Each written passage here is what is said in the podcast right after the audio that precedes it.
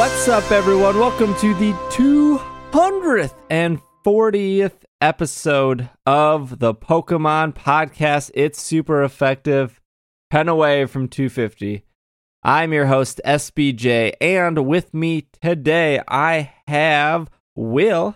Yeah, and I'm probably wow, that's how nervous I am. I can't even talk properly. I'm more nervous than I've been in a long time, especially when recording this particular program.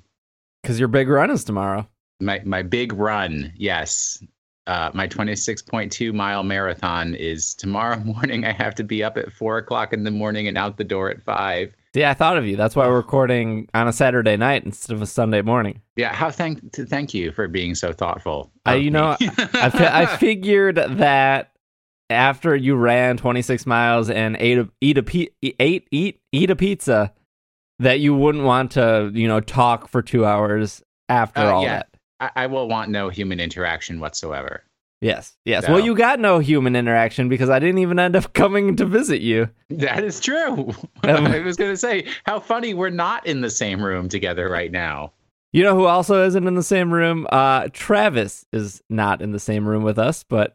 I got to start the show with a little story. So I was working in the lab late one night when my eyes beheld an eerie sight, for my monster from his slab began to rise, and suddenly, to my surprise, he did the mash. He did the monster mash. The monster mash, it was a graveyard smash. He did the mash.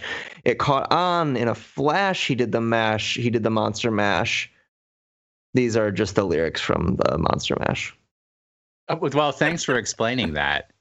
I thought you were going to put like a twist on it or something, but nope. It's just that this is coming out on Halloween, so... Happy Halloween, everyone! For those of you with a more rarefied and cultured taste, I recommend checking out the album Spike Jonze and Hi-Fi, which is all horror songs and not so popular, quotes, as Monster Mash. I kind of like the Monster Mash. I think it's a decent song. It is a graveyard smash.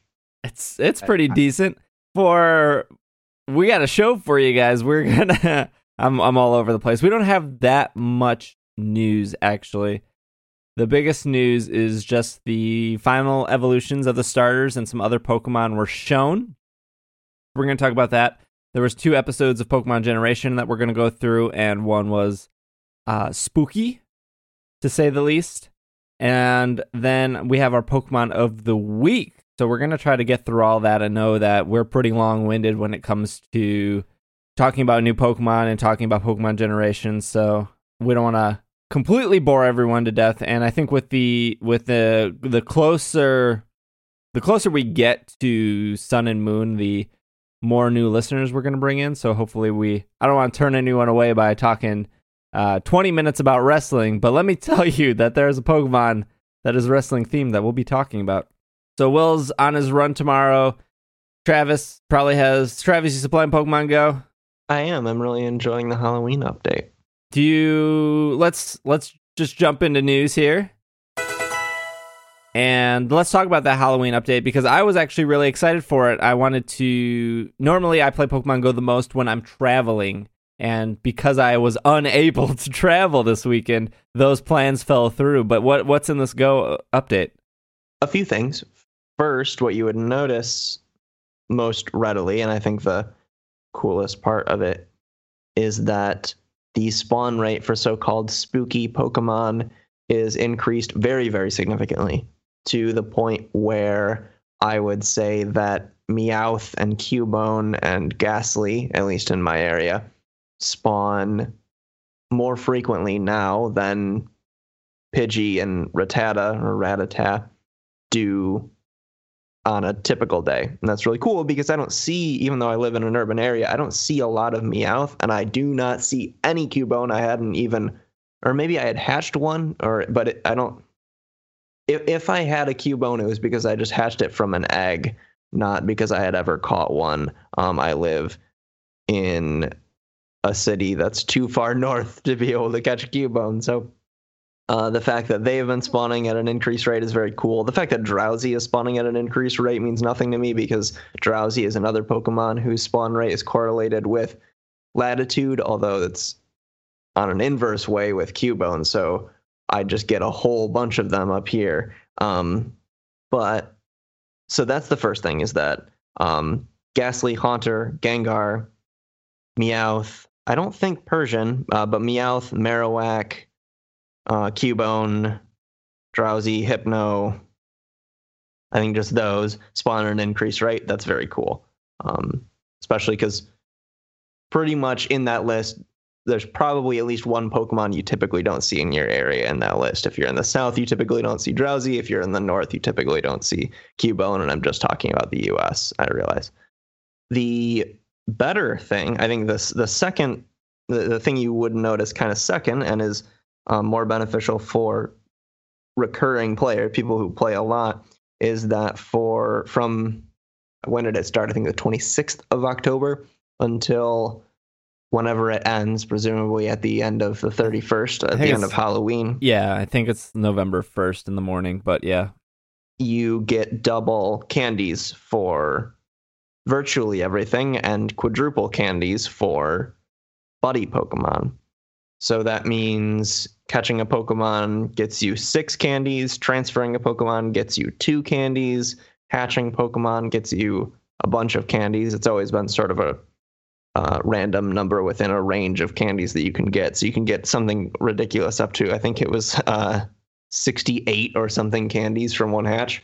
And if you're lucky, that is.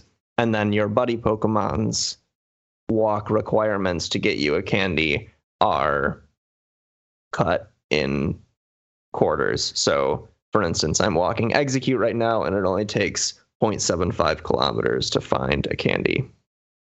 I think those are the only... Oh, and then there's also a cool spooky loading screen, but I think those are the only... Very spooky. Halloween things that are happening, but, it's cool that I've got a whole bunch of Pokemon that I didn't have before, like Cubone and Marowak, and, I had Persian, but a whole bunch of... Because Meowth is one of my favorite Pokemon, so seeing them all over the place has been fun. Yeah, I'm a sucker for any type of game that does events like this, holiday events, special events and stuff. I was just a bit bummed that my travel plans fell through, but glad that you're enjoying it. It seemed, though, overall, it seemed very positive, at least what I saw on Twitter and Facebook and on Reddit and stuff, that people really did enjoy this update.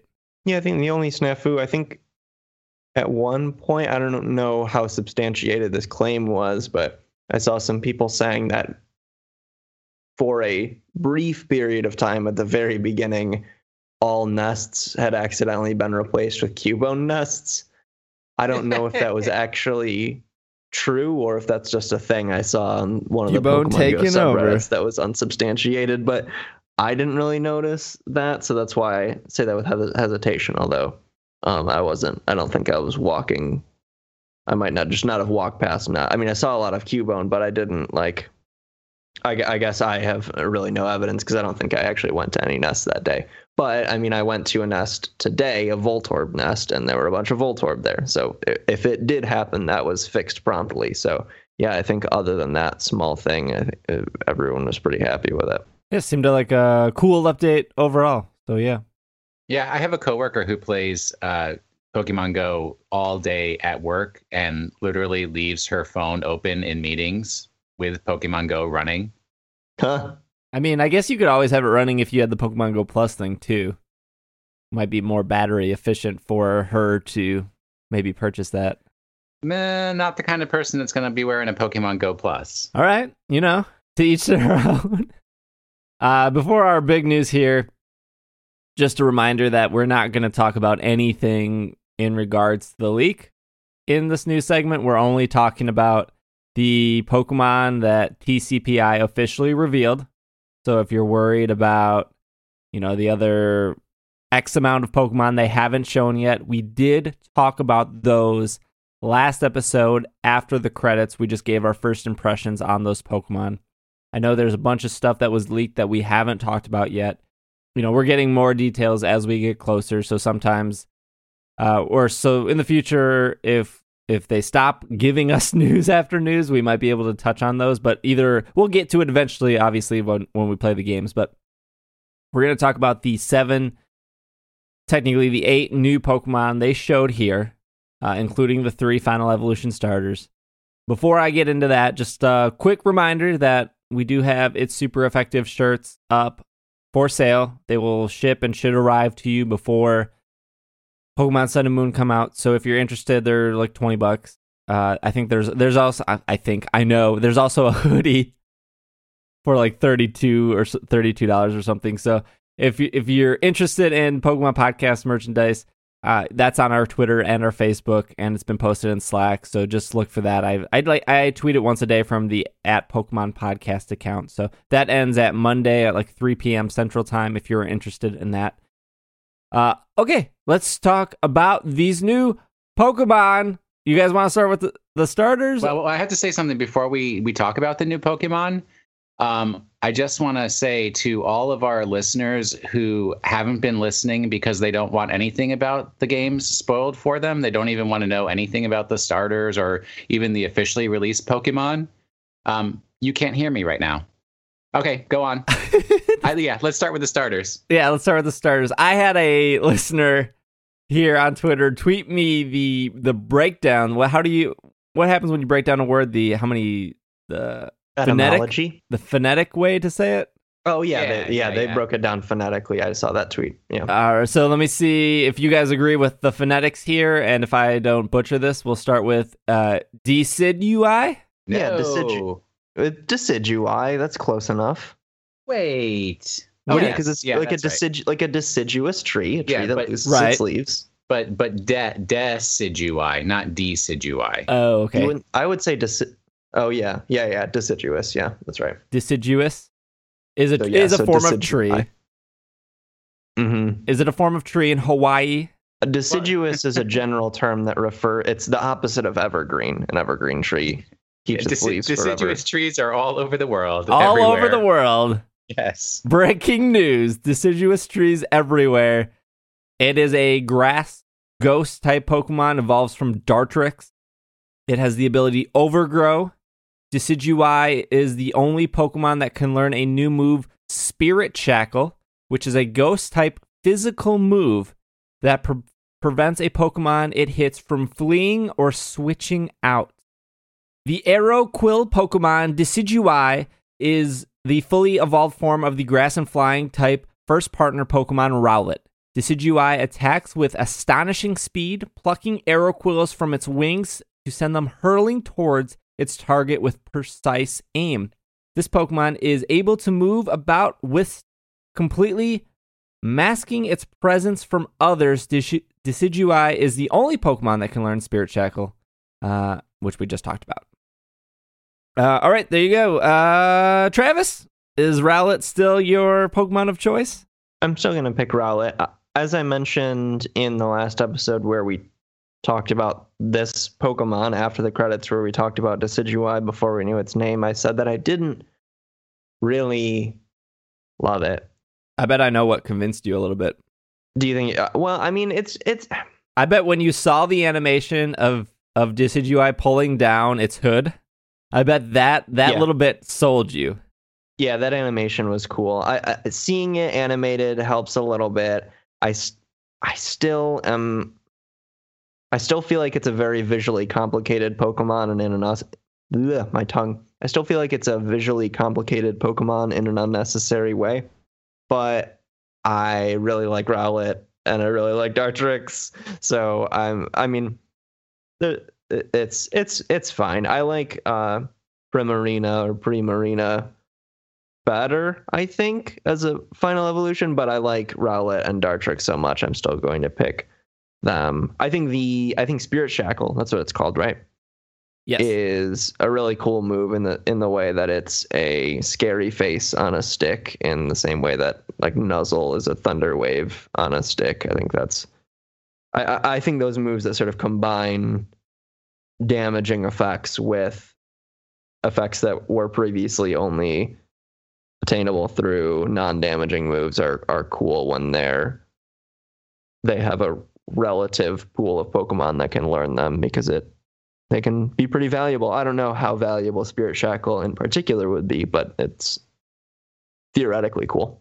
Will, what are your thoughts on this guy? Well, I'm really interested that this is the first time we've had a starter that gains Ghost type. Yep. Which obviously I feel would be more appropriate for Croaky. Stop, please. Please stop. You know, I mean, we're getting it. We're getting it at this point. And that actually makes it somewhat interesting to me that it has the ghost type, because I am a fan of ghost type Pokemon. And I also am intrigued that its evolution. So it goes from grass ground. Does it stay grass ground as Dartrix? No. Yeah. Grass flying. Wait. Grass flying, grass flying, so grass ghost. Yeah, it never was ground, was it? Dang. Ground was... We were, when we looked at the hidden CSS on the Japanese Pokemon website, ground was the one of the PNGs that was hidden. They tricked us again. Or they just have bad web developers. Who knows? I don't think they intentionally hid. Maybe they did. So, well, I mean, it's okay. Yeah, and I agree kind of that it's a little overcomplicated. There's a lot going on in that design there. Yeah. Do you think... I don't know. I don't think it's any more complicated than Torterra. Yeah, Torterra is a little too complicated of a design there. So, there you go. Torterra. Yeah, Torterra has a lot going on. Yeah, I like Torterra, but I can't really disagree that it has similar problems. I guess it just bothers me more here. Now, I saw that Decidueye is based on a... owl that was native to Hawaii but now is extinct. Is that what you guys heard as well? I read that as well. I don't remember the species name, but I did read that, which would explain the ghost typing, if that is true. Right, and it looked like that owl was more between a Rowlet and Dartrix kind of look to it. Mm-hmm. So that's cool. I'm sure there's history there, and I'm sure as these games are out longer and exist more, we'll get more information about it and how it was made and why it was made. And I mean, you can go to Bulbapedia right now, and if you look at Gen 5 or Gen 6 Pokemon, there's not as much trivia or not as much detail about them as like a Gen 1 or 2 or 3 Pokemon, just because they've been in existence longer. The second Pokemon, let's talk about Primarina. Yep, that's what. Shout out to a certified penner who did the phonetic stuff. But yeah, I think this was the easiest name for me to say prior to the list of Pokemon they shown. Primarina is the water fairy type Pokemon, the evolution of Brony. Still can't get that one right. It bothers me every time. Oh no, that's why I do it. Primarina is the only Pokemon that can learn a new move, Sparkling Aria, a water-type move that heals burn from the target. Interesting. Yeah, does it deal damage as well? Let me read the description here. The soloist Pokemon Primarina is the fully evolved form of the water-type first partner Pokemon Popplio. As Primarina dances, it releases balloons of water and controls their movements using the sound waves from its voice. Primarina uses some of these balloons to jump on them and maneuver in battle, whilst others explode when touched, which can trigger chained explosions. Primarina is the only Pokemon that can learn Sparkling, a new water-type move that it says heals the burns of any target it strikes. So it's not clear. I wonder... Yeah. They don't show the damage also when it uses that move in the video. So okay. I think they may be specifically hiding it. I wonder if it's something like... Is it smelling salt that cures sleep on the target and deals double damage if they are asleep? Mm. Or Hex, I guess, is a similar... Well, yeah, no, Hex doesn't cure, but... Right, it does double if it's poisoned. But yeah, I think it's smelling salt that deals double damage against a Pokemon that's sleeping, but cures their sleep. So I wonder if it's a situation like that, because otherwise, it's just a worse heal bell. Well, no, because you can't even use it on your partners unless it's a double battle. It's very, very strange unless it's something like smelling salts. So it must be like smelling salts.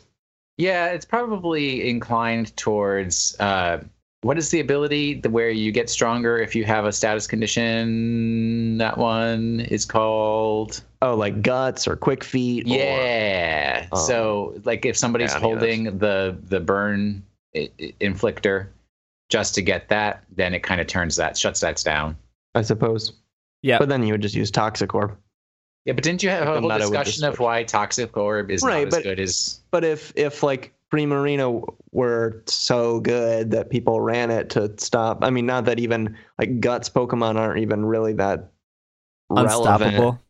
And if they were like if they were so strong that you would need Primarina to check them, then you would take the small hit it would take to use Toxic Orb, even though it's slightly not optimal because it shuts down what would be your counter to it. So like it wouldn't really have that strong an effect.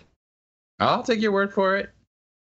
I mean, it would shut it down if it were able to take out both burn and toxic, I suppose, but it doesn't. So you just switch to the other one.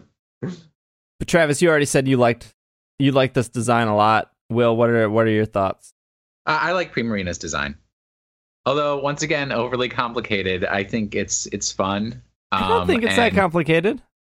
This one, I don't have that same feeling about. With all the pearls and the dress and the... I mean, dress is just blue with like four spikes coming out of it. And its headband is just one row of pearls with a seashell. Well, but it's like it's a headband and like a veil, pearl hair ties, and like a little crown dealy going on, and frills all over the place. Man, just give me a seal with a big cannon on its back. These three Pokemon are definitely simpler than these Tapu Pokemon that we're gonna get to. That's for sure. But they are complicated on purpose because they're evoking totemic imagery, which and also because of their Z move, they have to have a dealio that makes that work. Sure. We'll get there. The final Pokemon here is Incineroar, Fire Dark Pokemon. Incineroar is a Fire Dark type Pokemon that evolves from Horrorcat, which evolved from the starter Pokemon Litten. It has the ability Blaze. Incineroar is the only Pokemon that can learn a new move, Darkest Lariat, a dark-type physical move that deals damage while ignoring the target's stat changes. That's always fun. Yeah. The description here from TCPI is the heal Pokemon. Incineroar is the fully evolved form of the first partner Pokemon Litten. As Incineroar's fighting spirit increases, the flames it produces within its body burst from its navel and waistline. These flames resemble a championship belt, which it uses to unleash its moves. Incineroar is the only Pokemon that learns Darkest Lariat. All right, we already said all that. So, all right, what are your thoughts? Who do you want to go first? Travis? Start off with you. It's a burning cat that wrestles. It's whatever. I still don't care about this entire line.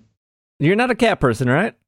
I'm not. Well, I like cats. I really like cat, but like, I don't. Well, I mean, you like Meowth, so that was wrong for me to say. I guess I just don't. I don't like the trend. I never like the starter. That's just. It's. I guess I typically don't like fire starters because they're always just, it's this animal, but it's on fire this time. like I feel like that was the, and I mean, granted, it gets more complicated when it evolves into the wrestler variant, but we've seen so many fire starters that look physically imposing in like a in your face kind of way between this and Emboar. And Typhlosion to some extent, and you know, like I feel like this is like no different than Emboar. You're burned out of Firestarters. Precisely. I have a lot to say about this Pokemon. I have a lot to say about all these, I think. But Will, what is your thoughts on Incineroar? Well, I appreciate the simplicity of its design, but in watching the actual play footage, I don't like the way it moves, and I don't like its really, really big hands. They really disturb me. It has to grab stuff. Yeah, but those hands are like so much bigger than they need to be for his tiny, tiny forearms. Oh, wow. It just puts me off. I have a freeze frame on my computer right now, and it's just literally just putting me off looking at him. I find it interesting that for, like, with the fire types now, for the past three generations, we now have a circle going from fighting to psychic to dark. So they all have a tier of defeating each other. Mm-hmm. Do we have that for the grass? No, because Ghost doesn't do anything for fighting, does it? Dag. Well, fighting, that's the only fighting one. Can't hit Ghost. Yeah, but that's right. Good. I mean, we're talking there's about no relationship. There's no relationship between Ghost and Fairy either. Right. Yeah. But for the water, we have at least Fairy and Dark. So we got that. But then Gen 5 is just plain water. I don't think that the triad of those three really need to be complete rock, paper, scissors. No, like, of course not. But if you want to write trivia facts for Bulbapedia, you got to dig deep, buddy. I think it's cool when it happens. I don't think it should be forced. Agreed. But I was actually talking to my significant. Yeah, I was talking to my significant other about this the other day. Well, not the other day. Whenever these were announced, about how many trios of types are there that actually have that relationship that don't involve something like Gen 6 where it's sort of uneven because, well, no, Gen 6 doesn't count because Greninja is just water, but like Greninja's water dark, like, is it not? Yeah. Oh yeah. So, sorry. No, that cut out how dumb I am. But Gen 6 doesn't count because Gen 6 does count. It's like the perfect pairing. No, it doesn't because Dark is immune. And well, Dark is immune, which gives Greninja a bit of an advantage over just the normal, not very effective. Like, right. It's not perfect because they don't have all the same relationship to each other. Yeah. And there aren't really even that many examples of that. And when you do have them, it's weird stuff. Like, I forgot what one even was, but it was like ground and... Was that Gen 4 with Torterra, Empoleon, and... Infernape? No, not Infernape. Yeah, you didn't have a perfect one there because Infernape's secondary type was fighting, which was super effective against Empoleon because it was part steel. Yep. So it sort of reversed the directionality of the cycle. I need a mathematician to analyze the 18 types we have now. How many? 17, 18? I think there's 19 types. 19? No, I think it's 18. Is it 18? Yeah, right. 18 types. Man, we're getting everything wrong. And I need them to calculate how many super effective triangles there are, squares, pentagons, and if it goes further into hexagon, and just give me a count of each of those. Well, there's definitely a description of what each one is. There's definitely the triangle of fire, water, grass, and then there's the triangle. Okay, that's number one. Okay, let's go. There's the triangle of psychic, fighting, dark. All right, two. Which doesn't count because Dark is immune and they don't have a mutually equal relationship, but go on. What do you mean Dark is immune? Dark is immune to Psychic. Oh, well, it's still super effective against Psychic. I'm not looking the other direction. I'm just looking waterfall one way. I mean, like... So you're not talking perfect triangles. You're talking about... sure, okay. Because triangles of super effectiveness. That's all I care about. Yeah, you're just thinking of rock, paper, scissors, right? This one always beats this one. This one always beats that one. It doesn't need to go the other way. Sure. Yes. Correct. I'm not overanalyzing in the Travis Wheeler style. Well, then if you're opening it that far, then you can do poison, fairy. Nope, you can't. Never mind. I was going to say, nope, that doesn't work. All right, let's not dwell too much on that. I do want to point out that the whole boy toys, girl toys, isn't going away anytime soon, even though that is the world we don't want to live in, or that is the world some people don't want to live in. But Incineroar to me screams the little boy or little girl that loves fire trucks, that loves the show Paw Patrol, which is very, very popular. And again, I'll take your word for it. I've never heard of this. Paw Patrol is this crazy phenomenon. It's like the replacement to Dora the Explorer, and I think Dora is still pretty popular. There's a lot of like nieces and nephews that when I go to people's houses, Paw Patrol is the show, and Primarina seems like the Cabbage Patch Kids or Barbie kind of mentality, which some little boys or some little girls might love. And I think that's cool. I think I feel like that has to be somewhat intentional of we're going to put these two Pokemon on shelves and they're definitely going to sell very respectively to the target audience we aim that to. And I don't think that Decidueye fits that as well as those other two. But I will say I think Decidueye fits with Gen 6. Gen 6 had this theme of we have a mage, we have a tank, and we have a ninja, and Decidueye feels like that archer that should have been in that D&D group going on their adventure. Well, Decidueye is for all the little boys and girls who love hoodies. That's true. I as a hoodie lover myself, I would love to get my hands on a Decidueye hoodie. And it's definitely not the first time Pokemon has picked out specific Pokemon to market them in their respective, in some form of respective market, whether that's Lucario, whether that's Victini, whether that was supposed to be Zoroark but didn't really follow through. And let's at least say that's an achievement that they've come to recognize at this point, that video games are not just for little boys. Yeah, totally. And the Tapu line has some cool Pokemon that we're going to talk about. I do want to focus on Incineroar here real quick because I feel like we have the most to talk about in that one. I think the elephant. Yeah, I think the elephant in the room right away is why, as this is a wrestler Pokemon, why is this not firefighting? And I think that clears up a lot about Dark that's been talked about over the years. And there's still a lot of confusion regarding Dark. And I think we all kind of mutually agree what Dark type is and has been. But I think that Dark as a type has this first impression of being evil. And the opposite of evil would be like a light type, because light would triumph over dark. But in reality, dark is the opposite of fighting. A fighting and fighting type Pokemon are Pokemon that fight with honor, that fight respectfully. You see this in like the fighting dojo with Hitmonlee, Hitmonchan, Machamp, stuff like that. Dark is actually the opposite of that, where it's Pokemon that will do anything to win, whether that's cheating, whether that's not playing fair. That's the same thing as cheating, but you know what I mean. Yeah. It's trickery. Right. In a way that, I mean, there's some overlap there with ghost type as well, but it's like trickery or something sinister. It's not, I mean, quote unquote, it's not evil.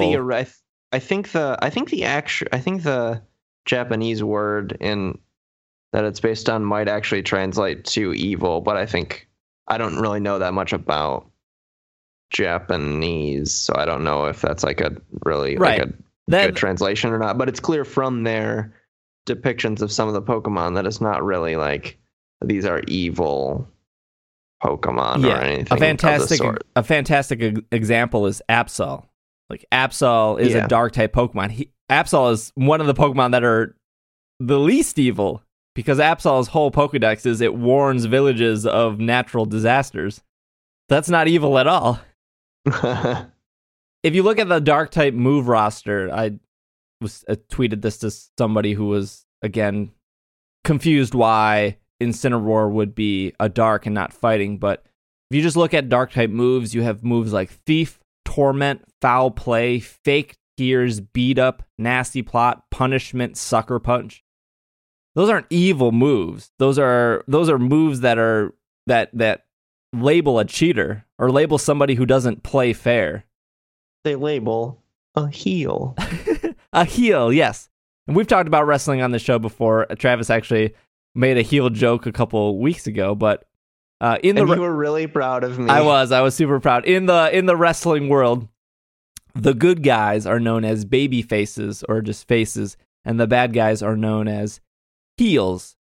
And most of the time, a lot of heels are popular and a lot of people like the heels, but it's not because they're bad. It's just because how they wrestle is usually walks that line of cheating or doing what they can to win that wouldn't normally be within the rules. And that is, pretty much what Incineroar is kind of conveying, that he or she is this wrestler Pokemon, but they will play dirty in order to win, and that's where that dark type comes from. They don't fight with honor like a Machamp or a Hitmonlee would. And I don't think for a second that Pokemon just switched it to dark because we didn't need another 20th firefighting starter. I don't think that at all. I think there was clear intentions with the design, with the description, and then with the typing that made Incineroar who they are. So you guys have never heard the term heel outside of wrestling? I know it comes from something before wrestling, but I don't know if off the top of my head. I just can't say that I have. Yeah, for me, maybe it's because I was around a lot of old people when I was younger, but I've heard that term a lot, especially when you're talking about dating, and it was oh, I don't like that guy she's going with. He's a real heel. And I mean, for me, that was pretty common. And then I just remember in the Slack that everybody was I've never heard that term before. And I was really?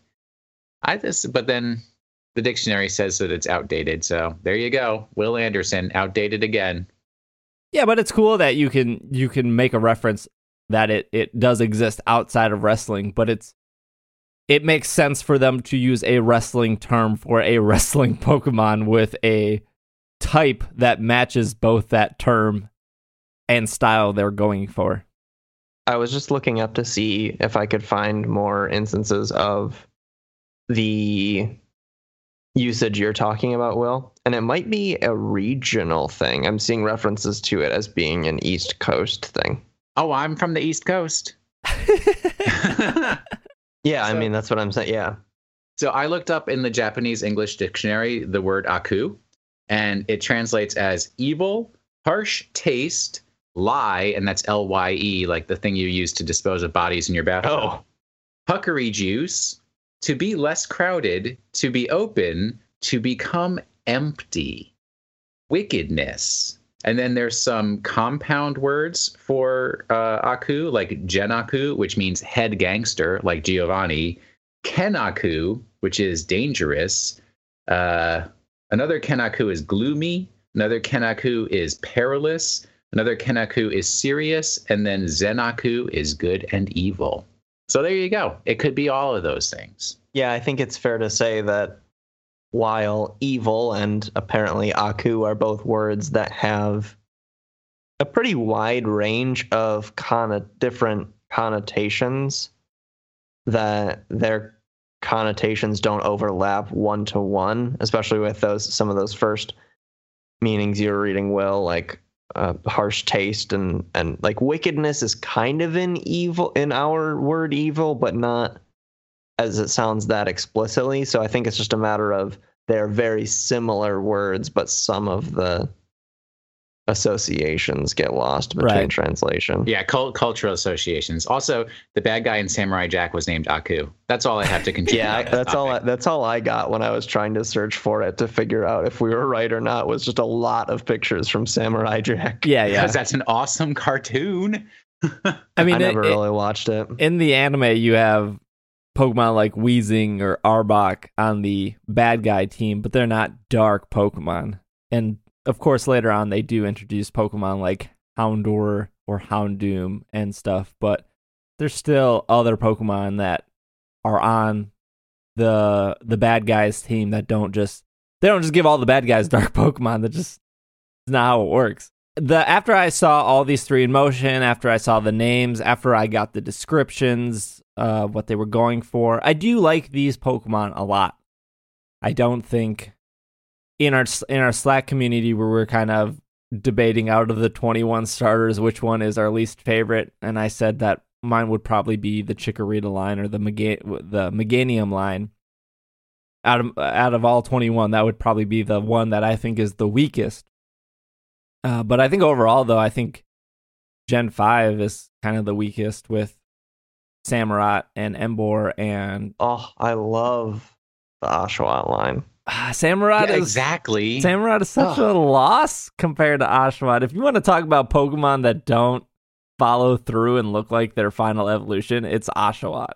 It doesn't look like its final evolution, but... I mean, I will concede to the point that, I mean, maybe there's something, I'm sure someone could come on here and explain to me why it makes perfect sense if you know everything about, well, actually, these two animals, while they're not related, have similar behavior, and that, like, I'm sure someone could make that argument, but I mean, I'll concede that they don't, like, it's a big jump from Duat to Samurott. But that doesn't mean that all three of those Pokemon aren't really cool. I mean, I love Oshawott. Oshawott is my jam.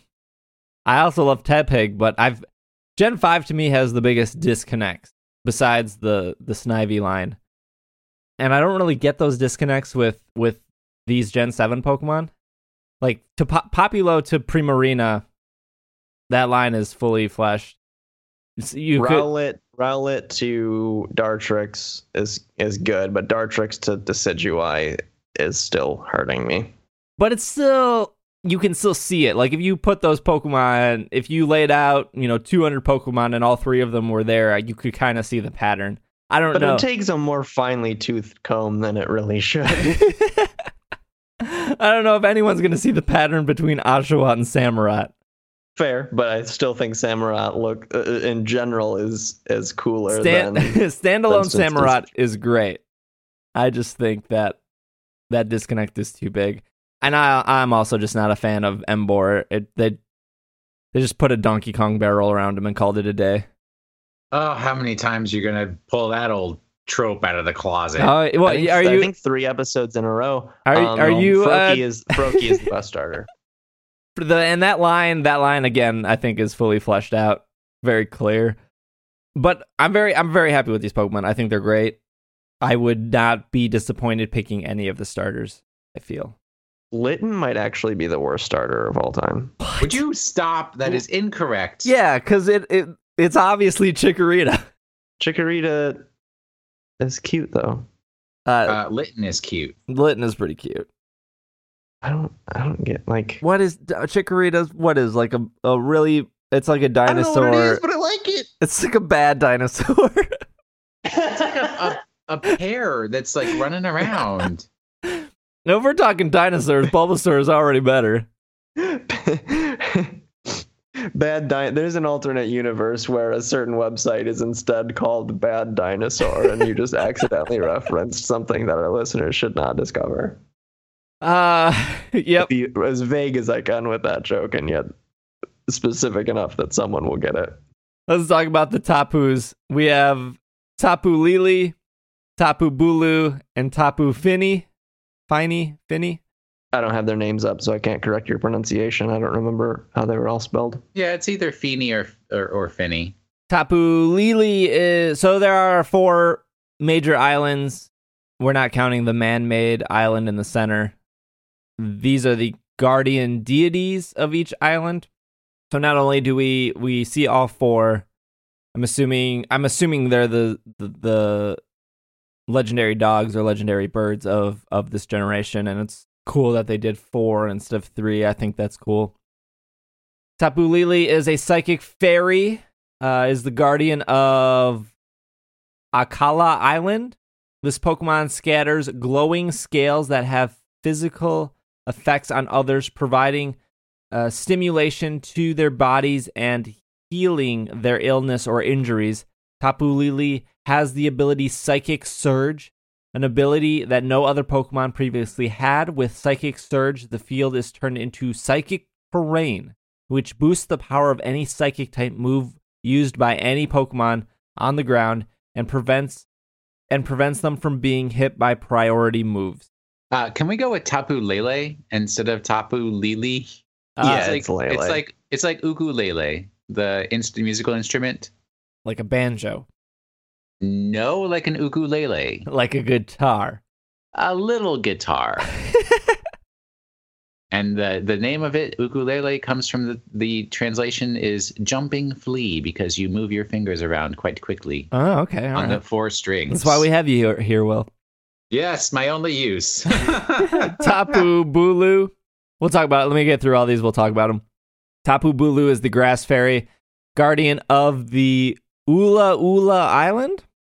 This Pokemon has the power to manipulate vegetation and cause it to grow.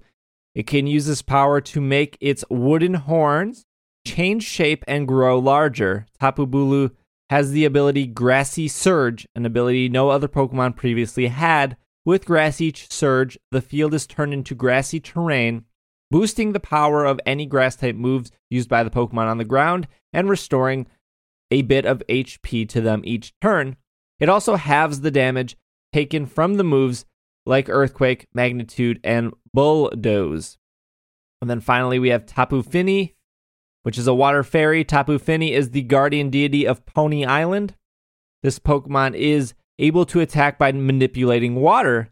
It does not like to risk being harmed during battle, so it creates a thick fog to disorient its opponents and lead them to their own destruction. Tapu Fini has the ability Misty Surge, an ability that no other Pokemon previously had. With Misty Surge, the field will be turned into misty terrain, having the damage taken by Pokemon on the ground from Dragon-type moves and preventing them from being afflicted with status conditions or confusion. And then, of course, there's Tapu Koko, which is fire? Electric Fairy. Tapu Koko is Electric Fairy. Yeah, because it has this same type of ability except for Electric Terrain. Yep, Electric Surge. All right. Any thoughts on these guys? I think they all look cool. You won't be able to use them in competition. You don't think so? No. I think they're designed for competition. I think that they want... Banned legendaries. I think that they want people to use these to change the field. Just like in the TCG, they have all those stadium cards. Like, I feel Is the rule set already out for... it is, isn't it? Yeah, I think so. I think it was so that might actually not even be a question. Well, okay, so here's the thing. If they are banning specific Pokemon by name, they may not have put those in the rule set because they didn't want to release that information. So. But they don't always ban all legendaries. Yeah, these aren't going to be banned. I have the summary right here. All battles must be played with Pokemon Sun, Moon. All battles are played with either Pokemon Sun or Pokemon Moon. They're double battles. You can only use the Alola region Pokedex. Z crystals are allowed. Mega stones are not allowed.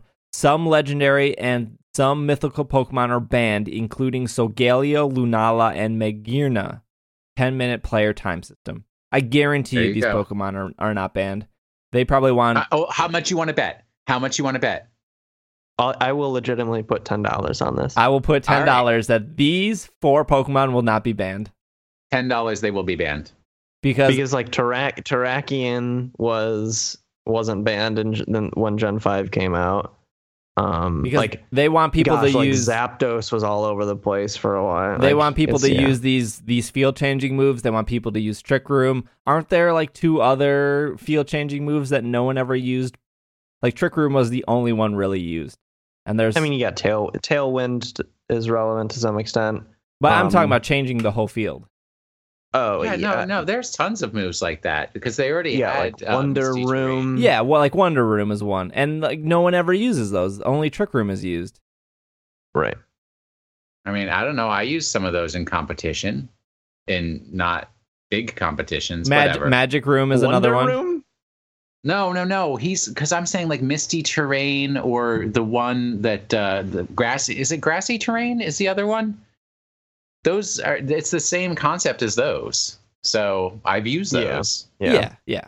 So there was Magic Room, Trick Room, Wonder Room, and now there's going to be Electric Surge, Misty Surge, Grassy Surge, and Psychic Surge.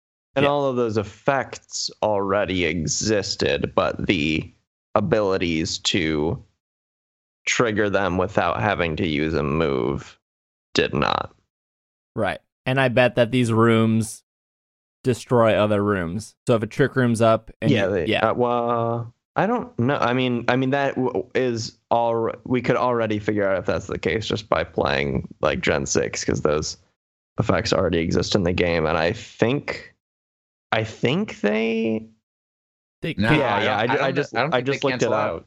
Looked it up and it says this is from Bulbapedia. Grassy terrain creates terrain that envelops the field and replaces background environments and any other terrain that is already in effect. And Trick Room would be considered terrain, right? I think it would be the background environment. Yeah, because Trick Room makes it like a grid. Yeah. And then Wonder Room is a grid too, but it's like purple instead of blue. Mm-hmm. I don't know specifically about the colors, but you're probably right. I like all these Pokemon though. Oh, the only number that's worth looking at in a Pokemon battle, the only thing visual that's worth looking at in a Pokemon battle is the opponent's health bar. Yeah. All right, so we got $10 on if these are being banned or not. You heard it here first. Let's talk about the Pokemon themselves, though. Do we like them? I really like the bull one, the grass one. I like that one a lot. Before, when Tapu Koko had been announced, I think I said I didn't really like it. But now that I've seen it in context with the other three, I really like this quadrilogy of Pokemon. I like Tapu Lele a lot. Yeah, I think they all look fun. I like the purple pointy unicorn. Fini? The water one. Yes, that one. The one that actually looks like a dolphin. Yeah. I like that one too. All the Guardian deities can use a special Z-type move, Guardian of Alola. When using this Z-type move, the Pokemon closes its shell, and a huge avatar appears from the ground to attack the opposing Pokemon, dealing damage equal to 75% of the target's remaining HP. So I think if you watched the trailers and you saw this giant yellow headless Gumby. I was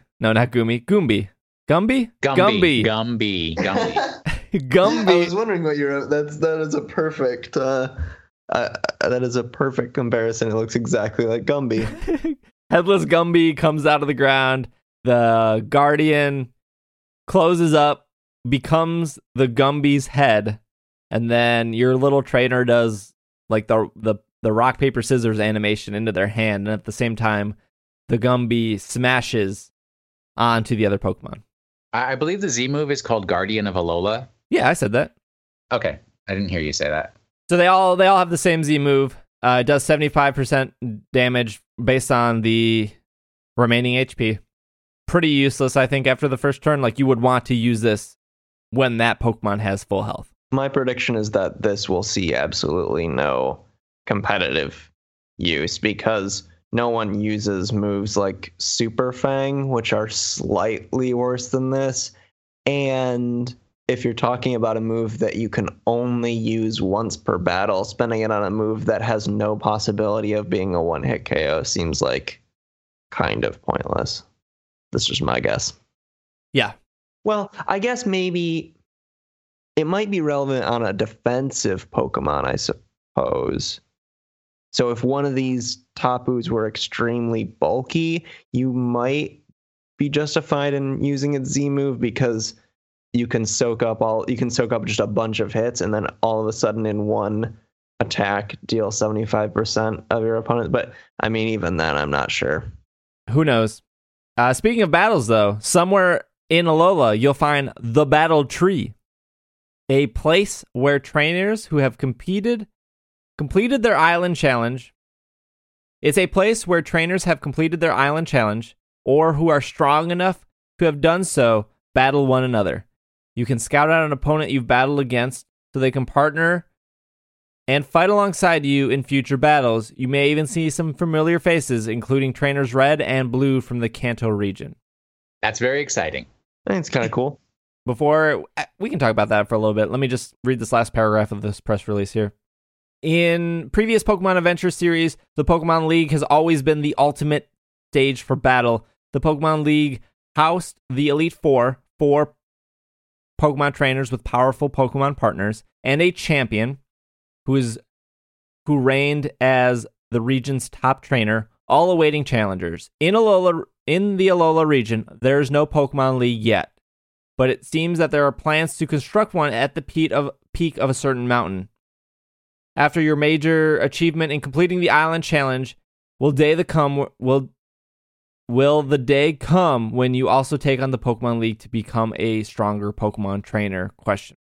I'm assuming that the fact that the Pokemon League hasn't been built yet when you start your journey is something to do with the story. And when you get to the end game, it will eventually be completed so you can go through it. Or some sort of like you said, like some sort of post game. We're doing this challenge on the mountain with all of the previous champions. Like maybe you construct your sort of custom Pokemon League to run. I don't know, just speculation, but that would be kind of cool. And can I also say it does quite put the lie to all the people who are like about the strange souvenir being some sort of indication of rumors about Alola and everything, because what this tourist says is, wait till you meet our champion, he's something else, or along those lines. Well, there ain't no champion in Alola if they don't have a Pokemon League, so you're wrong. I'm sure there will just be. Take it all back. I am sure there will be a Pokemon League, and I am sure there will be a champion of that Pokemon League. But it doesn't exist yet, so how could the tourist be talking about it 3 years ago? Oh, I see what you're saying. Yeah. I don't know. I'm assuming though that this is there's a story reason why the Pokemon League isn't done. Well, here's what I know. I'm right. Everybody else was wrong. Y'all can write your cards of apology and send them to me. Thanks. I don't even remember if that. I do not know whether or not that's something I claim. I make so many claims on this show that then I just promptly forget that I have no idea if you're like subtweeting me right now or not, or if you're talking to like someone else. No. It wasn't you at all. You were not. It sounds like something I would say. I mean, I don't even think you went after the strange souvenir in X and Y. I think out of the three of us, I'm the only one who pursued that. Probably right. I did basically everything in X and Y. There was a listener, and my apologies for not knowing your Twitter handle, but they were going through the older episodes, which is very unfortunate. I don't suggest people listening to the first, 200 episodes. maybe the first 100. But they said they were on episode 13. And I think it might have been a Christmas episode, if I remember right, or maybe like a wish list. And they said that I said that the thing I wanted the most was a place to transfer Pokemon to have them safe, and then have that as a beacon to always like store Pokemon from all the generations over. And so I just thought that was funny that like, hey, I wanted Pokemon Bank for the longest time, and now it happened, but. Speaking of memories, it seemed like do you want a prize? yeah, I do. Speaking of memories here, it seemed like a lot of people were excited that Red and Blue appeared at the end of these trailers. Red has has 96 on its shirt. It's kind of hard to see because of his bag, but it says 96. Oh, that's cool. A lot of people were really excited, and I guess I just don't know why. And let me preference like, why are people excited? Maybe you guys can answer this. So I'm asking this as a open discussion here. Why are people excited for Red when technically you were Red, right? Well, I guess yes. You might say that is why they're excited. But the trainer you fight isn't you. It's based off Ash. What? Red is based off Ash. It has a Charizard and a Pikachu. It's based off Ash. No. I mean, it's more closely based on the manga protagonist, Red. If you're saying that like Red's portrayal in Gold and Silver, for instance, that character's Pokemon is more based on the manga portrayal. Like it happens to coincide with Ash's Pokemon because. As you have pointed out in other episodes, Ash and Red are very similar. Ash and the two versions of Red are very similar characters, but I think it's clear that the video game and manga characters are even more closely linked than the anime version. So, yeah. Yeah, and this isn't the first time Red has shown up in a game. Oh, I know, because Red is at the top of the mountain. Mount at the end of Silver. Well, you know that now. I know that now. Before. I do know off Bulbapedia, Red's anime counterpart, introduced in the first episode, is the anime's main character, Ash Ketchum. Like Red, Ash is from Pallet Town, on a journey to become a Pokemon Master. Unlike Red, Ash's journey did not end with Kanto, and Ash continued through every other region introduced in the core series game, as well as the Orange Archipelago south of Kanto, taking place of the player character of each Generation 2 during Johto and Generation 5 during Unova and being the anime counterpart. May, Dawn, and Serena during Hoenn, Sinnoh, and Kalos sagas, joined by those three. Instead of starting with one of the three Kanto starters, however, Ash will start with Pikachu inspired by Pokemon Yellow's creation, as well as causing some to consider Ash and Red to be exactly the same person. Especially due to Red owning one as well. I'm not denying that Ash and Red are similar characters and that there's a sense in which they're all based on the same player experience of playing through the first game, but Red's Pokemon it's more based on the average player's experience of Gen 1 than it is the events of the anime, because in Gold and Silver he has the three starters, so Red's anime stops at the end of Kanto, which is Ash with Pikachu, Charizard, Snorlax. I can't remember the other three. But that's where that's where it stops. And then after that season of the anime, then Ash becomes the quote unquote silhouette for the other characters in Johto and Sinnoh and Unova. Just restarts his story, which we've talked about before. I don't really get what that. I guess I don't see how that relates to your argument that the character of Red in the game has no connection to the played experience of Gen 1, because that's how the game character Red in Silver onward, or Gold and Silver onward, is because Red has an evolution. Right. I know. I'm not saying that. I'm saying it's weird. You play as Red, and then Red becomes its own character in Silver, and now becomes this character that people are excited for. It's not like I played Wally. Wally existed alongside me, and that's why I'm more excited to see Wally, I think.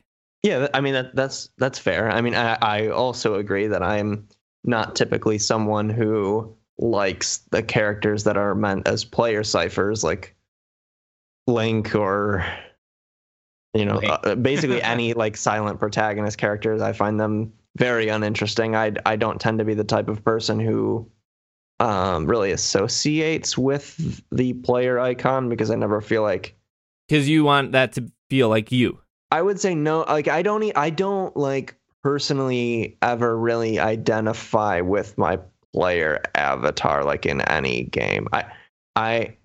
There, a video game. I mean, people talk about how video games provide such freedom of choice and freedom of expression, but I never feel like any character I've played in any video game acts in any way close to how I would act in real life. So it's very difficult for me to identify with the main character of a game, even if I'm controlling them. There's some exception where if you're talking about first person games, there's some caveats there because it so closely emulates the sensory experience. But I don't identify with Red. And so therefore I don't tend to like that archetype of character, but I also can comprehend that not everyone has that experience. A lot of people do feel like they can see themselves in the characters they play and feel like they can express themselves through their avatars, and then therefore would enjoy seeing those avatars again. So I can understand that, even if I don't personally relate. I mean, I see myself, when I play Pokemon, I see that as my journey going through. When I see, again, my initial question was, I think it's weird that people are excited just for Red. Now let me try to explain that. For a character like Blue, that is somebody you don't play. So that is your rival through and through. Smell you later. Always beating you to every gym. I remember being, you know, a 10-year-old and being so upset that like every gym I went to, I was like, I checked the board and it was like current people who defeated the gym leader. And it always would say Blue's name. And it was like, when I get to a gym, I'm going to beat Blue to this gym. And of course, spoilers, that never happens. Blue beats you at everything. And so that character is very well defined throughout Red and Blue, right? Like that doesn't, no matter how many times you play Red and Blue, that character is the same character. So when you're playing through Red and Blue as quote unquote Red, your experience is always so different. You are that character. So then in Silver, when they put Red at the top of the mountain, when they say that's you, one, it's disappointing. It would be very cool and impossible at that time with technology for that character to have the Pokemon that you had in Red and Blue, right? But Red was technically you. So instead, Red is Ash. And I say that because... No.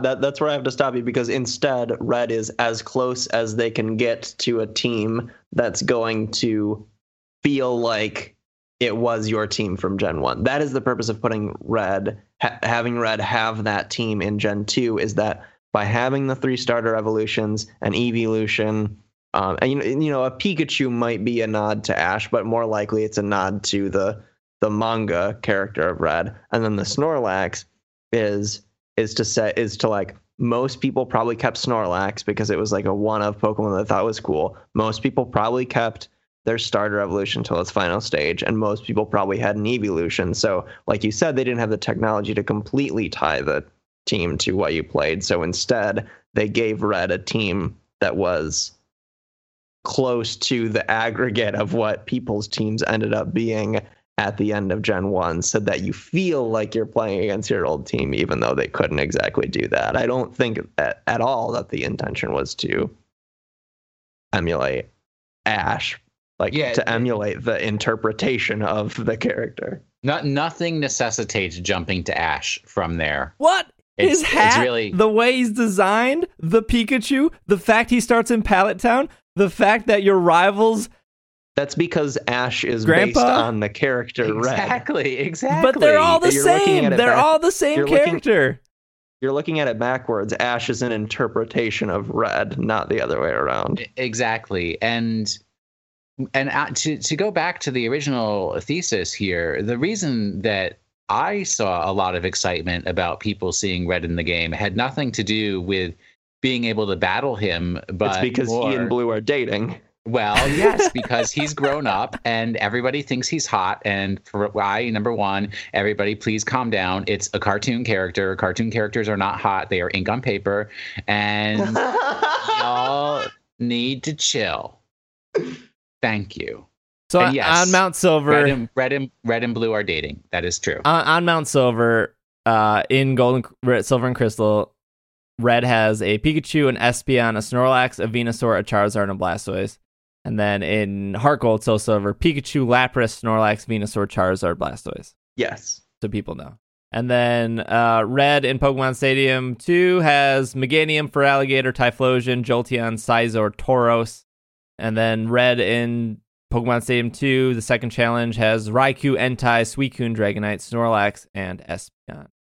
No, I just think it's weird that, like, the character you are, they now turned into a different character. Like, they turned into a character with a personality, even though you played through that whole first game as that character. I agree with... I mean, I am not disagreeing with you on that point. I also don't really have that much of affinity for characters that are purely ciphers for the audience. That's why I don't like... Another game that I didn't bring up, that's why I don't like... I love Chrono Trigger. Chrono is not an interesting character to me. But I don't... It's. But I also understand that even though I don't have that experience, I understand conceptually, like, if you spend all of these hours feeling like you and this avatar are connected, that then you would have an affinity for that character, even if it's then taken by someone else's hands, as long as it's somewhat consistent with how you would act, I guess. Like, they haven't, can understand that even if... They haven't done this with other characters, though. I think the somebody on Twitter, again, said that in Silver, which is the first time you could play as a girl, right? Crystal. Yes. If you played as her... No, Crystal is... Crystal. Crystal is the name of the character, but Crystal is also the first game where you can play as a girl. Right. Which is Gold and Silver. If you played as her, you would see that the boy's name is Ethan, if I'm not mistaken. I think you're right. Right. So we've never seen somebody like Ethan, or we've never seen Xavier, or we've never seen... can't remember, like, these names they give to the player characters. We never see them come back. And apparently the actual player, the girl player name in Crystal is Chris. I didn't remember that, but... And then it's Crystal in the manga, because it always is. Mm-hmm.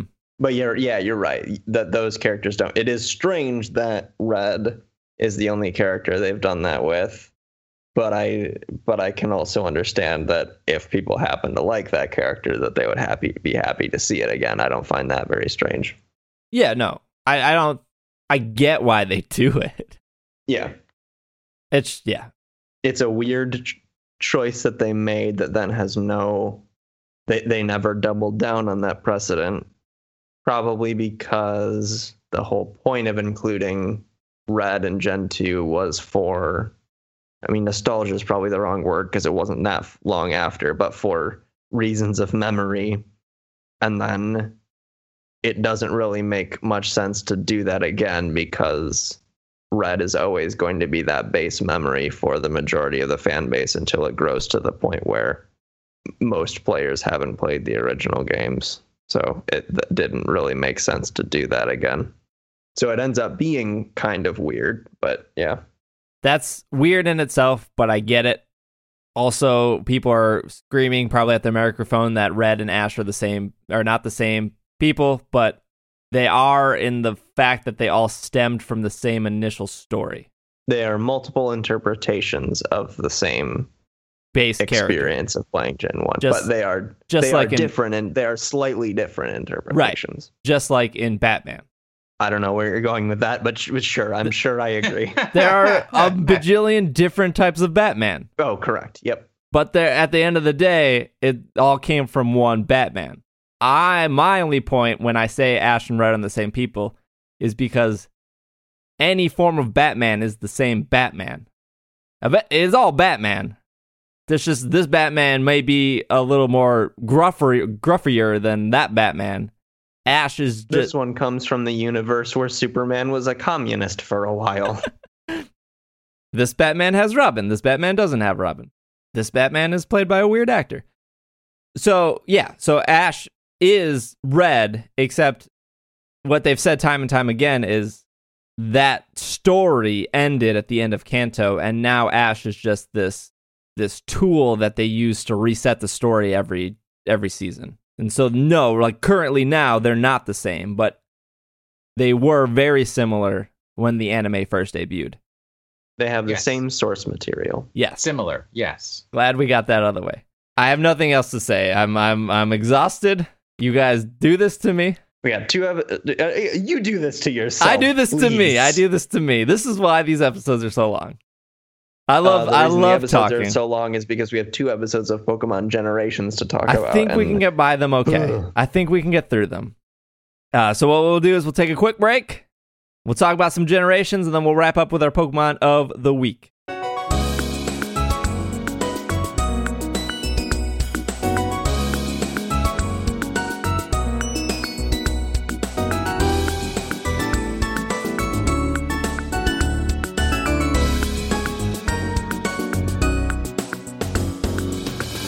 And we are back from our break. I'm going to talk about some Pokemon Generations. We got two episodes this week. We ended Hoenn tied that up in a bow. And then we got our first episode from Sinnoh, which, yeah, I guess we'll talk about these. The first episode is called The Scoop. While the Hoenn region rejoices after avoiding a meteoric destruction, reporter Gabby and her cameraman Ty uncover the story of a lifetime. Gabby and Ty were actual characters in the game, if I'm not mistaken. Well, there's always reporters in the game, so... Oh, yeah, yeah, and they're always like a double battle. So this episode opens with a meteor flying... Okay, the background stars that Generation has used throughout all their opening, this episode actually takes advantage with it. Starts with that background in space as we see a meteor coming, and we see Mega Rayquaza, I'm sorry, proper Rayquaza pronunciation. We see Mega Rayquaza smash into it, and a camera that is recording it off a satellite goes blank, and then pans to a Linoon, sniff in the air, good old Gen 3 action. Then we are at a space station here, and it cuts to Ty and Gabby hacking a computer, trying to get some information. Then we get a flashback, and we see... the actual news station. One of my favorite things of any Pokemon anime is seeing Pokemon like have jobs. I don't know why that's so satisfying, but to see like a Ninjask carrying some electrical wire and seeing a Dusclops pushing a cart, and then seeing a cast form near the weather desk. I think that's all. I don't know why that like puts a smile on my face, but it does. Yeah, and that cast form was real cute. I don't know if there's a term for that, of like Pokemon being used in servitude, slavery. No, there's like... two terms for it right there. Yeah, they're probably not collecting a paycheck. We see a Loudred also carrying speakers. Gabby, as any reporter doing, says something corny along the lines of like, oh, we got to do this for the scoop. We got to do it for the BuzzFeed headline, guys. Like, this is going to get us the most... Is BuzzFeed the most retweets on Twitter? This is going to get us more Facebook likes. We got to do this. I hope, Steve, that you read other news sources other than BuzzFeed. I don't read BuzzFeed. He reads Huffington Post. I don't read... Let me tell you what, I read Lifehacker. I read The Verge, I read Polygon, I read Giant Bomb, and I read Reddit. Those are my sources of news. They're not clickbaity enough. Start down this road. We go back to some sweet computer hacking. We also see some like just some subtle things that I feel like they could have done in earlier episodes, but they missed the opportunity maybe, or they didn't just think about it, or I'm assuming that most of these episodes have like different story writers and different... We definitely see different animation throughout the episodes, but we just see like little things like the Rotom design on his shirt. We see that Gabby has like a keychain with a little Pokemon hanging. I can't remember. It's a Gulpin. Gulpin. Just like little things like that. Again, for me, it brings me into that world of like, this would actually be a place I would want to be, a place I would want to live in. I don't know. I just think those little things are cool. We have the slowest data transfer in the world as she's trying to steal the video footage. Some scientist gets a notification on his computer that something is getting stolen. That's how technology works, apparently. As the data transfer is transferring, Gabby decides to watch the video. We see the full video of a trainer in an astronaut suit riding Mega Rayquaza and blowing up the asteroid, or meteor, I'm sorry. Looking like a bullet train in space, just going full hog wild towards what we end up seeing, which is Deoxys. And Deoxys is such a cool Pokemon. Yeah, it's real freaky, isn't it? I love everything about Deoxys. I don't know why. It's just like the way it moves, the way it transforms, the way it morphs. Like, it screams outer space. And yeah, it's cool. Yeah, and Mega Rayquaza, you know, not so much screams outer space. Mega Rayquaza screams like Dungeons and Dragons because it's a giant dragon. But we see this battle between Mega Rayquaza and Deoxys. The trainer gets dropped off on a satellite, just kind of hangs out. Don't know how the satellite has gravity, but, you know, Pokemon world. No, he's got magnets on the bottom of his astronaut boots that help him to attach the solar panels. Deoxys gets its like stomach blown off and then just repairs it. That's really cool. When I talked about the Kyrium movie last week, on paper, not last week, like 2-3 weeks ago, on paper, a 15-minute Pokemon battle seems great. But that movie manages to make it the most boring Pokemon battle in the world. We get like a 2-minute battle between Deoxys and Rayquaza, Mega Rayquaza, and I can't look away. It's just so well done. Yeah, my only issue with the Rayquaza-Deoxys battle is the camera angles. Like, how did they get so many camera angles with nobody in outer space? I do not want to hear your review of Chronicle. Oh, no. No, I haven't seen Chronicle. It's very good. Sure. I think this one is pretty visually striking. It's sort of like baby's first Gurren Lagann. Break that down for me. What does that mean? Gurren Lagann is an anime that I admittedly haven't seen. That's famous for like space drills flying at each other and big bright lights and stuff. It's a giant robot cartoon. Okay. That's like known for being like prettier than most giant robot cartoons. Okay. Let me finish off the last 50 seconds here. We see the trainer in the spacesuit throw an Ultra Ball. They end up catching Deoxys. At that time, the video is finished transferring. Gabby and Ty are attempting to leave. They are stopped by the scientists with 3 guards, I think. 3 security guards.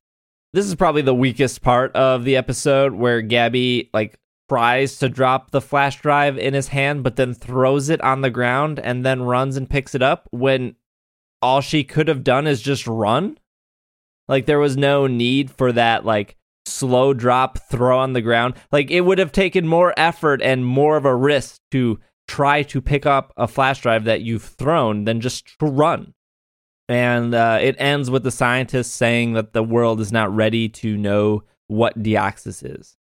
And that is your episode. Yeah, pretty much, except you don't understand how, like, the element of surprise can throw your opponent off balance. I mean, he wasn't the one that ended up running, though. Like, it was the 3 security guards. Yeah, but it gave her, like, a 3-second lead. I don't... But also, for all of our budding journalists out there who want to expose major corporations and everything, that what you do is you keep... If you're using USB keys to steal data, have 2 USB keys that look exactly the same, and just hand them the one that doesn't have the data you stole on it. That's and then a good they trick. Think they got it. They got it. Out. Did either of you get really mad when she didn't safely eject her hardware? That's not so important these days. Yeah, I mean, yeah, they were probably on like a Linux operating system. So just like the Ho-Oh episode, Gabby and Ty are only used as a framing reference to really tell the story of the Pokemon. And I think it does it better, in my opinion, because there's just not this... When they do focus on Gabby and Ty, it just shows their character and it shows who they are, and they don't spend, 20 seconds on a walking animation like they did in the Ho-Oh episode. The conflict between... There was almost like a conflict that was solved. We see this battle between Mega Rayquaza and Deoxys. We see that a trainer is commanding that Mega Pokemon. We see the trainer catch Deoxys, and then we're left with this. Maybe I don't know Hoenn story as well, but do we know who the astronaut is, or am I just clueless? It's the player character. Is that supposed to be you? Yeah, it's from the Delta episode in Omega Ruby and Alpha Sapphire. It's not in the original Ruby and Sapphire, but in Omega Ruby and Alpha Sapphire, when you beat the game, you go through a post-game where you're going from city to city, fighting Team Magma/Aqua people, and you meet a character named Zinnia, who tells you there's going to be a meteor shower, and everybody's going to die, and it's going to be real bad. Some throwaway line about a multiverse, and then You capture Rayquaza. You go into space to destroy the meteor to save the day. Is your player character wearing a spacesuit? I don't remember. Then surprise, surprise, inside the meteor is Deoxys. You have to fight Deoxys immediately after you get caught like a Rayquaza. Whoa! Spoiler. Okay. That's cool. But that didn't happen in the original games. You just caught Deoxys on your own. Correct. It's like they rewrote the story of Deoxys. Kind of what a remake does. Interesting. I like this episode. I liked it a lot. I think it's very pretty. I don't have very strong feelings about it because I don't feel like, I mean, like I've said before, I like when they say something or make me feel something, and this didn't, other than ooh, ah, yeah, that's real cool. Real cool. I don't know. There. I think it told a little bit more about Deoxys for those who may have never watched the anime or the movies, of just how, like, what Deoxys is. Again, I don't really care about information dumps about how Pokemon work either. Like, I would rather just read a Pokedex. Well, did you like this one? No, I did, because I think the battle was animated spectacularly and was beautiful to watch. And yeah, I mean, yeah, the biggest reveal about what Deoxys is was, oh, it's a Pokemon from outer space, which I'm sure most of the people didn't even pick up that's like what the reporter was so excited about, was like, oh, it's a Pokemon, but it's from outer space. It's not from Earth. So there's life on other planets, etc. Yeah. Yeah. Well, there's other out of space Pokemon, but Deoxys was Deoxys the first this is outer space Pokemon? I know there's always like speculation that Starmie and Staryu came from outer space and stuff like that, but Clefairy is supposedly from the moon. Right. But then yeah, after that you also have examples after that. But yeah, I think like Behem and stuff, but I think Deoxys is the first explicitly space Pokemon as the space virus that it is. Man, he's so cool. I mean, that's one of my favorite movies too, is Destiny Deoxys. All right, so let's talk about... That might be the shortest we've spent on an episode. Let's talk about Pokemon Generations Episode 10, The Old Chateau. This is your first episode that takes place in Sinnoh. Late night, a young traveler and her Chansey lose their way in Eterna Forest. They soon stumble upon a house, but what waits inside? This is your spooky Halloween episode, I guess. Obviously, perfect timing here. Probably why they did two this week, to make sure that this came out, you know, a couple days before Halloween. This one, with as the clear somebody else animated it. It looks drastically different than the last couple, and I would say the other one that looks pretty different is the Ho-Oh one that we've talked about. I like this episode, but there's so much that could be cut, and I get why they keep it in, because this episode is designed to build tension. But we start with... Do we know her name? Yeah, she's a character in Gen 4. I don't remember what her name is, but you're with her in the forest, and... Right. It's you always double battle, and she heals your Pokemon. Let me look it up. Yeah, I don't remember. They say a young traveler in the description... So we see her and Chansey walking through the forest. They discover the Old Chateau. They decide that they're going to camp there. Okay. So they walk into this old house. They see old-looking Sean Connery. And he offers them a place to stay. Travis, did you figure out her name? I'm still looking. This is like a deep dive into... All right. It's like, what do you even Google search for? But I'm figuring it out. I'll get there. Yeah, Eterna Forest. Yeah, start with Eterna Forest. So, in this episode, if you weren't paying a close enough attention, you do see like these shapes that kind of go around the edges of the scenes that have an opacity to them, whether it's green or blue or red. Definitely helps with the feel they're trying to achieve, but that's something to notice throughout. Her name is Cheryl. They walk into the mansion. They see a portrait of Sean Connery, red eyes, spooky, you know, stereotypical eyes on painting move. They sit down to this huge feast, and they are eating nothing. but they think they are eating all this food. They think they're tasting it. I think this, it shows that, one, the house is haunted, but two, it is showing that affects both Pokemon and humans. And I think that's the point they're trying to get across. The more important point is that the Chansey is really cute and like sings a little song.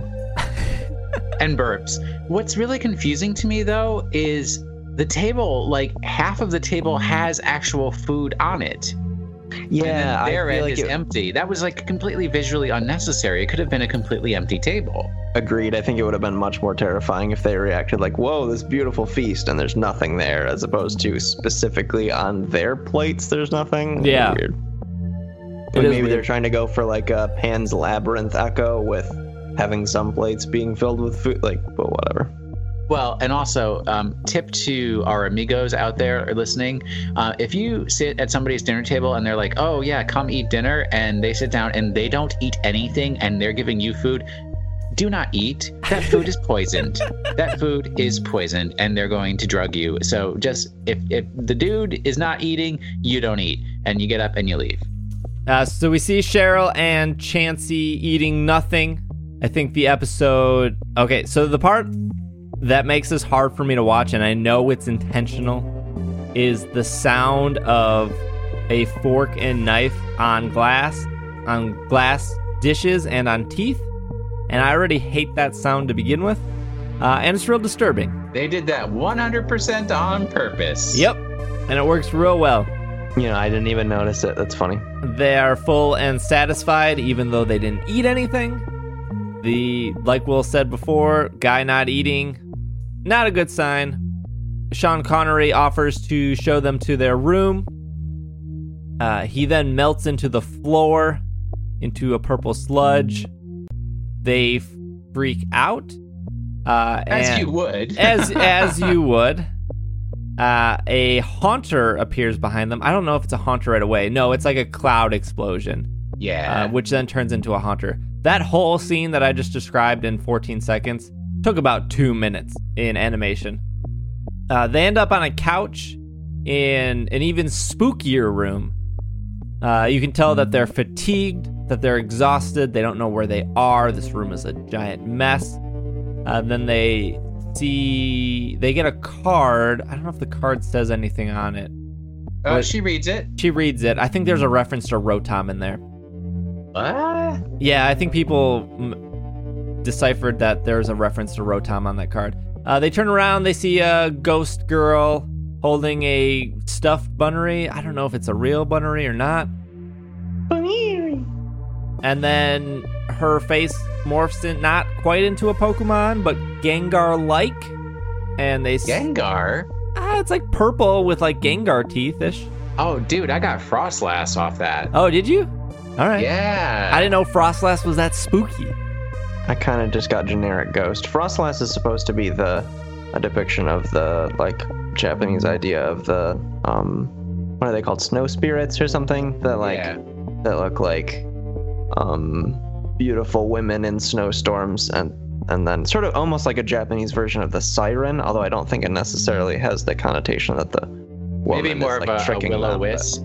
Yeah. That would drag you into a snowstorm. Yeah. Right. So it ends scenes there. This is the same mansion, though. You do get Rotom in, if I'm not mistaken. Yep. Okay.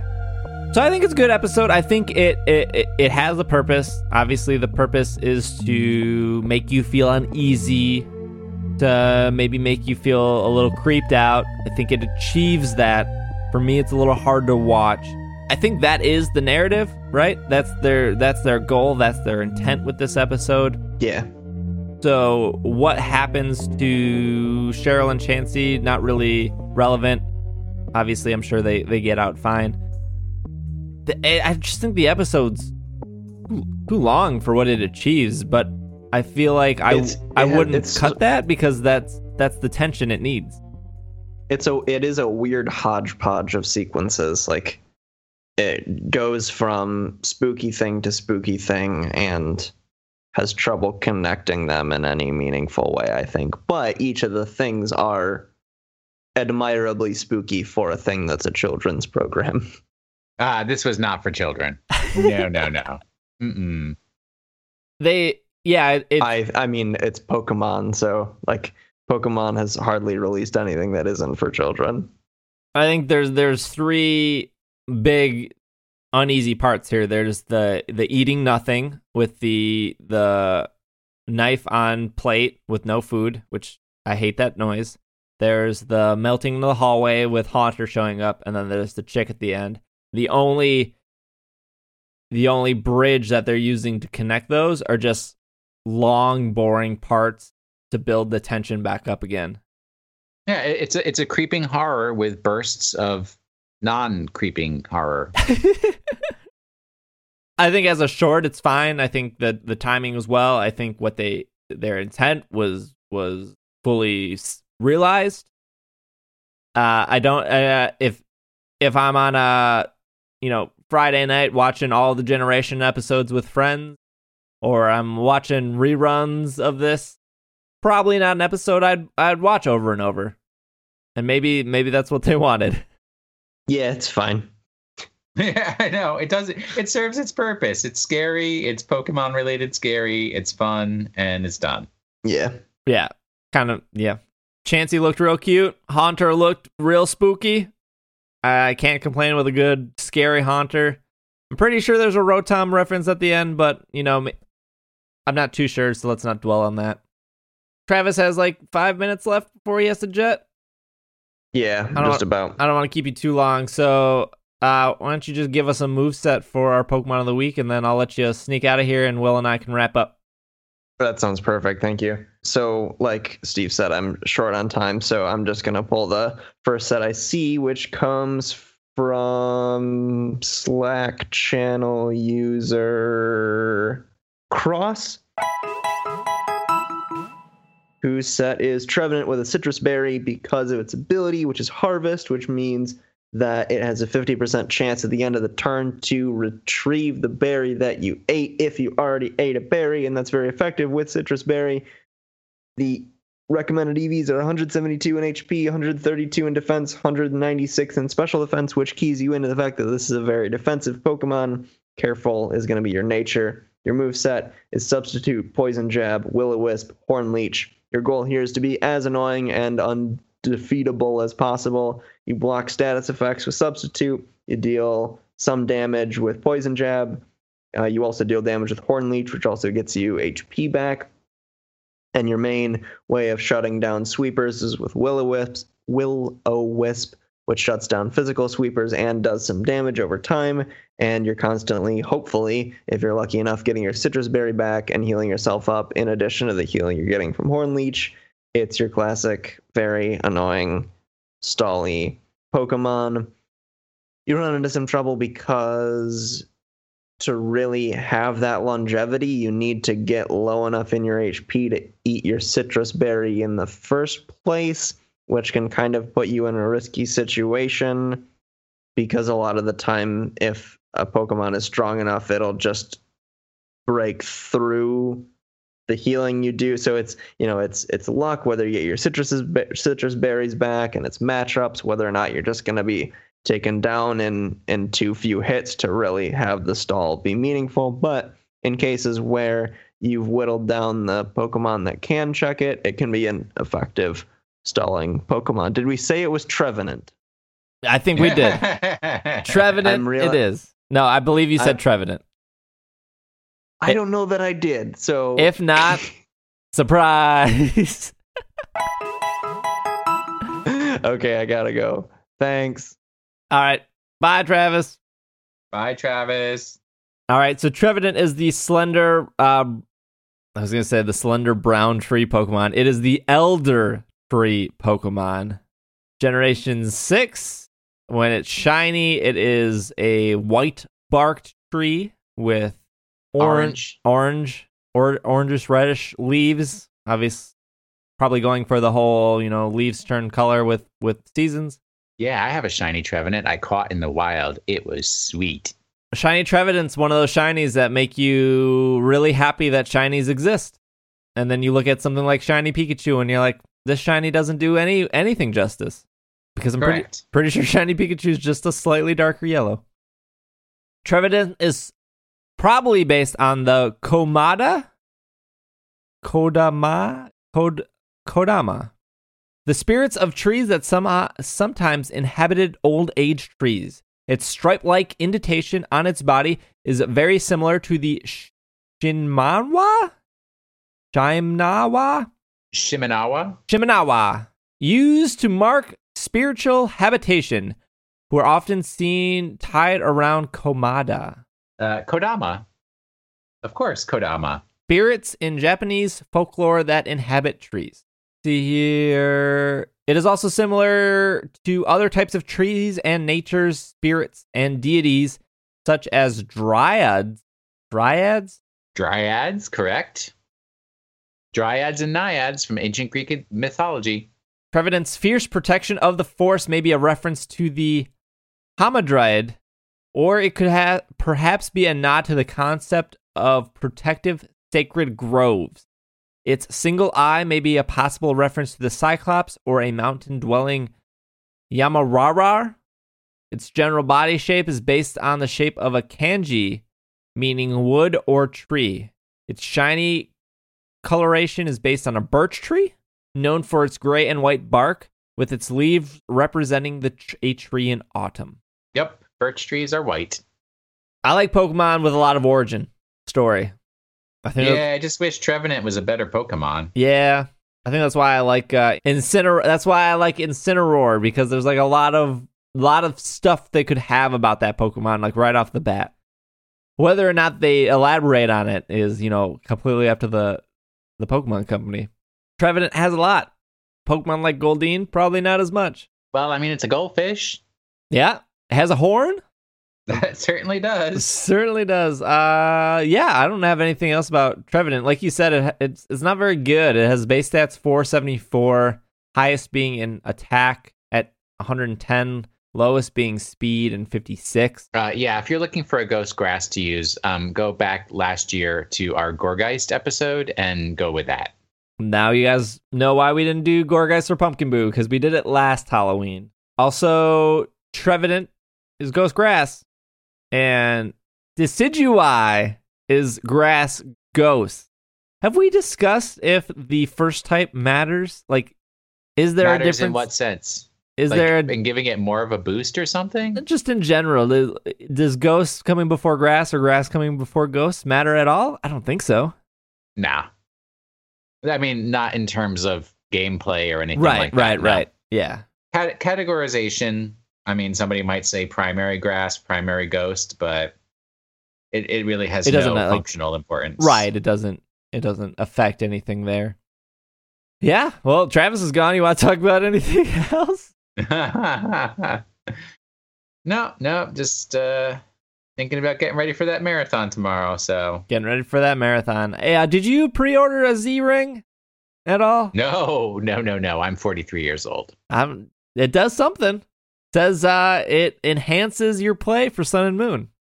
Yeah, by lighting up and whirling around. Maybe somebody will get me one for Christmas, but I'm not buying one for myself. I'll send one to you. I have one on pre-order. I don't know what it does, but I figured money's no good in the bank, so might as well get a Z-Ring. Well, I think that's our show for you guys today. A little bit of house cleaning before we wrap up. If you haven't done so already and you like the show, please leave us a review in iTunes. We're, as of this recording, we're at 650 reviews. It'd be real great to get to 700 before the end of the year. So if you haven't done so, only takes a second. I know iTunes is a real terrible program. It used to be good. It's not. But hop in there, leave us a review. It would be greatly appreciated. The other things are we have a Slack community, which if you go over to our Patreon, patreon.com/itssupereffective, you can donate $1 a month and get into our Slack channel where it's like 180 some people chatting and hanging out and trading and battling. And I'm sure is there a tournament going on right now, Will, or one just ended? I know. They were doing a little cup, weren't they? Is that still going on? I think that just ended. Well, there's a channel in there called Goofy Tournament where they always have like short-term tournaments with fun rules. So yeah, there's always a tournament going on. So yeah, that exists. And there's some other stuff on Patreon if you want to check that out. Otherwise, I think that's it for house cleaning. You can follow the podcast on Twitter at Pokemon Podcast. Will is at Wash in the Sink. Travis is at the Travis W on Twitter. I am at Dragging a Lake. We do plan on doing episodes, like mini episodes for Sun and Moon when it comes out. So I'll probably do like one episode per. Well, usually it was one episode per gym, but there's no gyms in this game, so. Oh, they've messed you up that way, haven't they? They got me. They were onto my podcasting, so I'm not sure how we'll record it this time. I always want to record it in a way where you get something, but there's a specific point. Like the gyms was easy because I could say, okay, second gym, and that's not going to spoil anything up to that point. Where if I said like, Gym 5, Gym 6, Legendary Encounter, Gym 7, then you would know that, oh, the Legendary Pokemon. I try not to be spoily in that aspect. Yeah. So I don't know how I'm going to break down those episodes, but we'll figure it out. Yeah. Okay, cool. I think that's it. Thank you all for listening. If you made it this far in our episode, greatly appreciated. Tell a friend. Otherwise, this has been another episode of the Pokemon Podcast, and we are... Super Mayonnaise Lovers.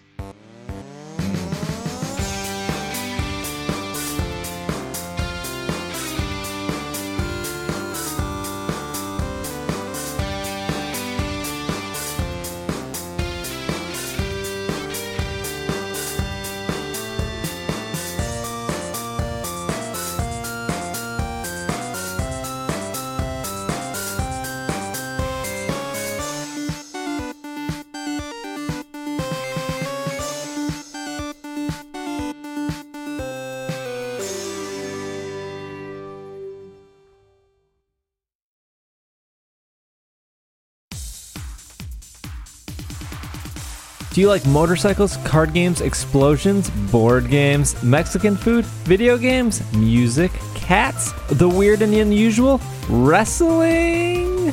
Go check out #DrunkOnTacos over at drunkontacos.com or on Facebook, facebook.com/drunkontacos, or even on Instagram at because that's how Instagram works, like Twitter. Drunk on Tacos, all the same thing. drunkontacos.com. If you like that stuff, they are a proud supporter of It's Super Effective, and we thank them for their patronage.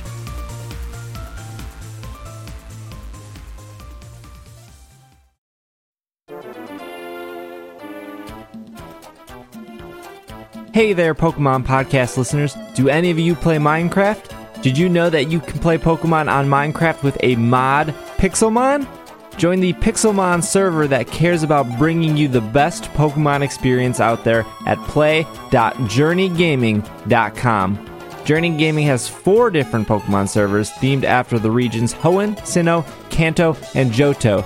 Check out their website at journeygaming.com or jump right into Pixelmon experience on their server at play.journeygaming.com.